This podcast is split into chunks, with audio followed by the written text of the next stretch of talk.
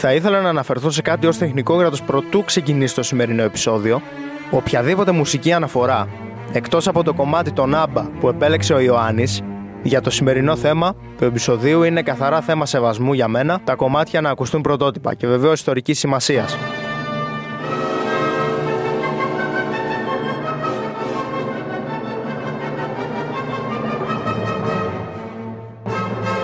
Έτσι λοιπόν θα έχουμε μία συζήτηση μουσικής και λόγου ταυτόχρονα με τον Ιωάννη και εδώ πιστεύω ότι είμαστε έτοιμοι για να ξεκινήσει το επεισόδιο.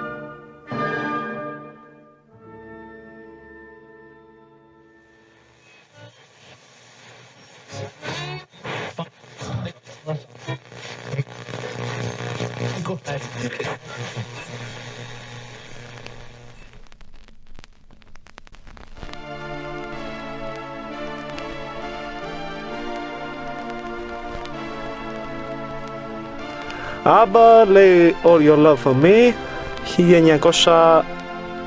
είναι νομίζω, δεν θυμάμαι.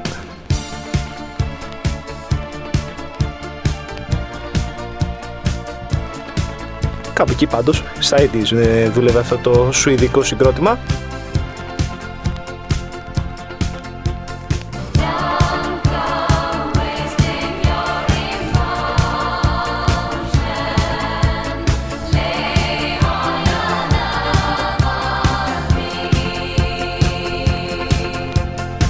Αυτό το ρεφρέν στιγματίζει τα παιδικά μου χρόνια. Άκουγα πολύ συχνά άμπα. Ένα σουηδικό συγκρότημα κατά τη δεκαετία του 80, ένα από τα καλύτερα που υπάρχουν στην Ευρώπη και στο παγκόσμιο προσκήνιο. Και αυτό το τραγούδι στιγματίζει την διμηνιαία μας επέτειο. Τα podcasts by Τεχνικό Κατοσεβέτσικας κλείνουν δύο μήνες. Το σημερινό θέμα ωστόσο θα είναι και το τελευταίο για το έτος 2022.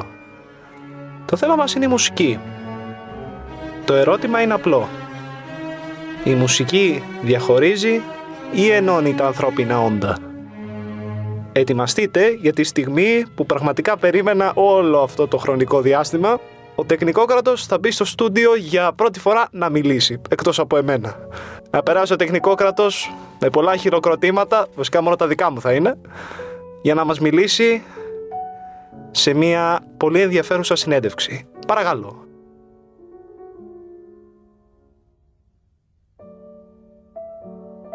Λοιπόν, τεχνικόκρατε, για να έχουμε μια πολύ όμορφη ατμόσφαιρα, να λέμε και τα ψευδόνυμα.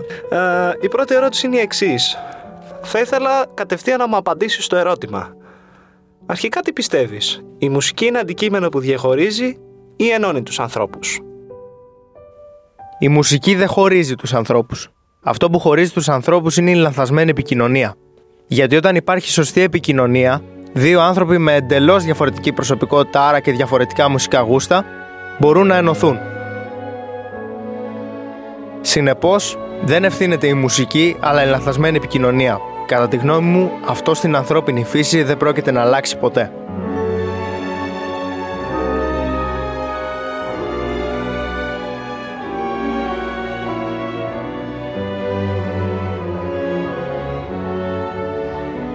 Δεύτερη ερώτηση. Τι μηνύματα μπορεί να κρύβει ένα τραγούδι;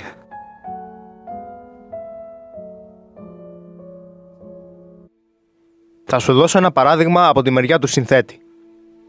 Ας πούμε ο γνωστός σε όλους μας Μπετόβεν ή όπως θα με διορθώσεις Μπετχόβεν έγραψε τα σπουδαιότερα έργα της ζωής του και κάποια από τα σπουδαιότερα έργα στην ιστορία της μουσικής κατά την περίοδο που ήταν εντελώς κουφός. Μπορεί κάποιος να διακρίνει το πάθος του για τη μουσική αλλά κάποιες φορές μπορεί να τον ακούσει επίσης να λυγίζει, να απελπίζεται και από το αποκορύφωμα του δυναμισμού να καταλήγει στην πιο αργή και μελαγχολική μελωδία. Ένα παράδειγμα ας πούμε αυτό το σημείο.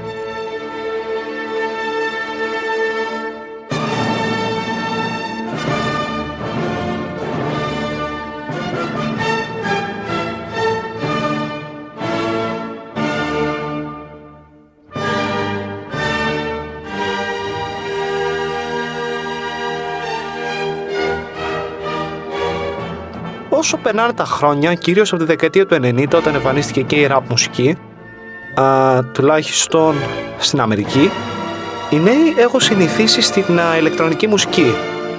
στα μπάσα σε, και κυρίως σε μουσική η οποία αποκλίνει από τα μουσικά όργανα, σαξόφωνο, κιθάρα και πηγαίνουμε στα, από τα ροκ πηγαίνουμε στα πιο βαριά.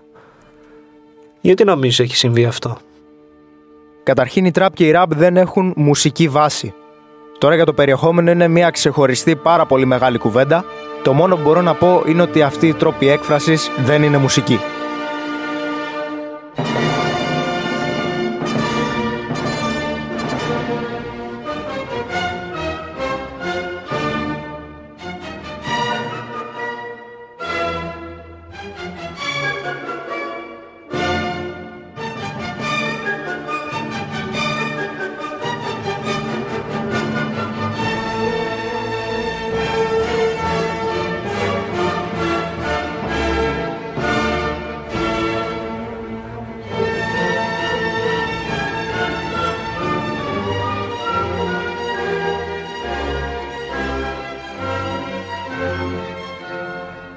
Γιατί νομίζω ότι έχουν εθιστεί στην ηλεκτρονική μουσική και δεν έχουν αφομοιώσει το μυαλό τους στα μουσικά όργανα που ήσουν παλιότερα όπως κιθάρα, σαξόφωνο; Αυτό είναι καθαρά η εξέλιξη των πραγμάτων και πιστεύω δεν πρέπει να δίνει τόσο πολύ βάση εκεί. Είτε είναι ηλεκτρονική, είτε είναι από φυσικά όργανα, ορχήστρα. Οπότε πρέπει να δίνουμε βάση στην ποιότητα.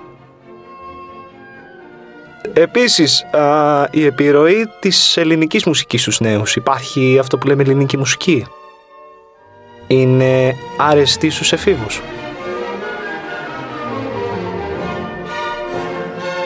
Βεβαίως και υπάρχει ελληνική μουσική, αλλά δεν έχει καμία σχέση με το εμπορικό κομμάτι, δηλαδή αυτό που προωθείται, αυτό που είναι πάρα πολύ γνωστό.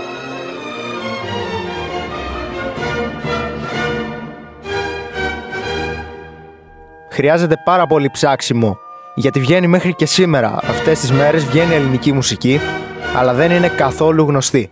Δηλαδή έχει ποιότητα, αλλά δεν είναι εμπορικό. Οπότε αυτό το υλικό που μεταβία λέγεται μουσική ή και δεν λέγεται καθόλου μουσική, που είναι συνήθως τα εμπορικά κομμάτια αυτά που προωθούνται, δεν θα μπορούσε να τα πεις ελληνικά, μπορείς να τα πεις εμπορικά, που απλά κάποιος μιλά ελληνικά. Δηλαδή είναι παγκόσμιο αυτό. Απλά και στην ελληνική γλώσσα. Γιατί ας είμαστε ειλικρινείς, το ποιοτικό πάρα πολύ σπάνια γίνεται εμπορικό. Επίσης, εσένα ξέρω ότι σου αρέσει η κλασική μουσική, μια επιλογή η οποία οι έφηβοι δεν την προτιμούν για κάποιο λόγο. Ίσως θα ήθελες να μας διαφωτίσεις σε αυτό, γιατί και εμένα μου αρέσει αρκετά η κλασική μουσική, βέβαια πιστεύω πως η γνώση αυτής είναι πολύ περιορισμένη πλέον και δεν είναι τόσο διαδεδομένη όπως άλλα χρόνια.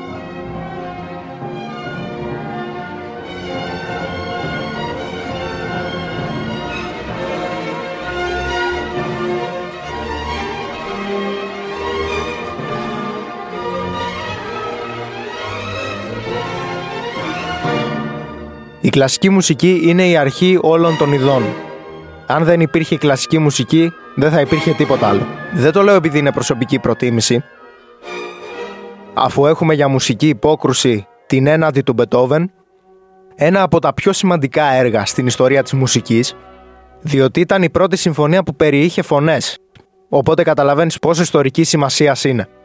Και κάτι σημαντικό επειδή έχω γνωρίσει αρκετά καλά πιστεύω την κλασική μουσική, έχω μάθει ότι το κλασικό δεν πεθαίνει ποτέ.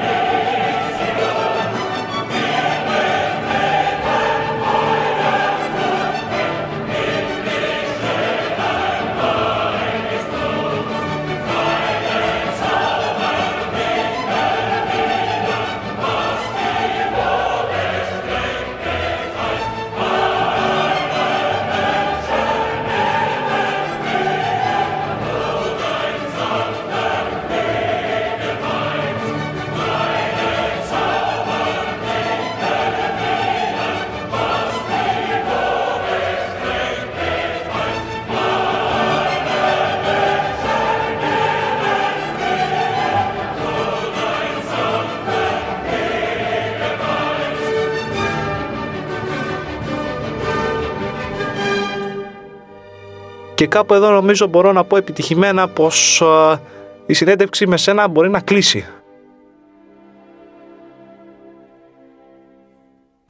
Το 2022 ήταν μια χρονιά μεν η οποία είχε πολλά κακά στην πλάτη της, η οποία πλέον πανδημία έχει γίνει ενθυμική και οι άνθρωποι πλέον είναι πιο ελεύθεροι να κάνουν πράγματα, να βγαίνουν έξω, να βλέπουν τη φύση, να κάνουν διάφορες απασχολίες οι οποίες δεν μπορούσαν να τις πράξουν με τον καιρό του εγκλισμού.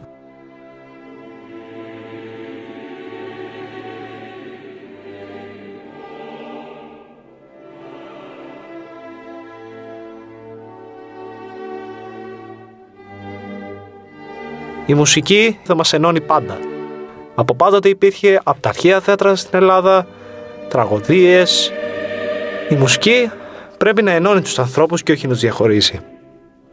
Και κάπου εδώ να σας χαιρετήσουμε για το έτος 2022.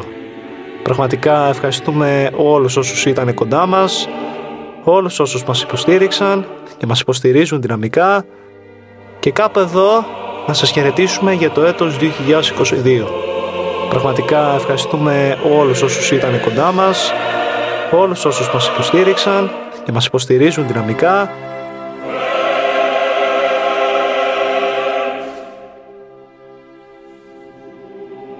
Καλά Χριστούγεννα, καλές γιορτές και φυσικά να ακούτε μουσική.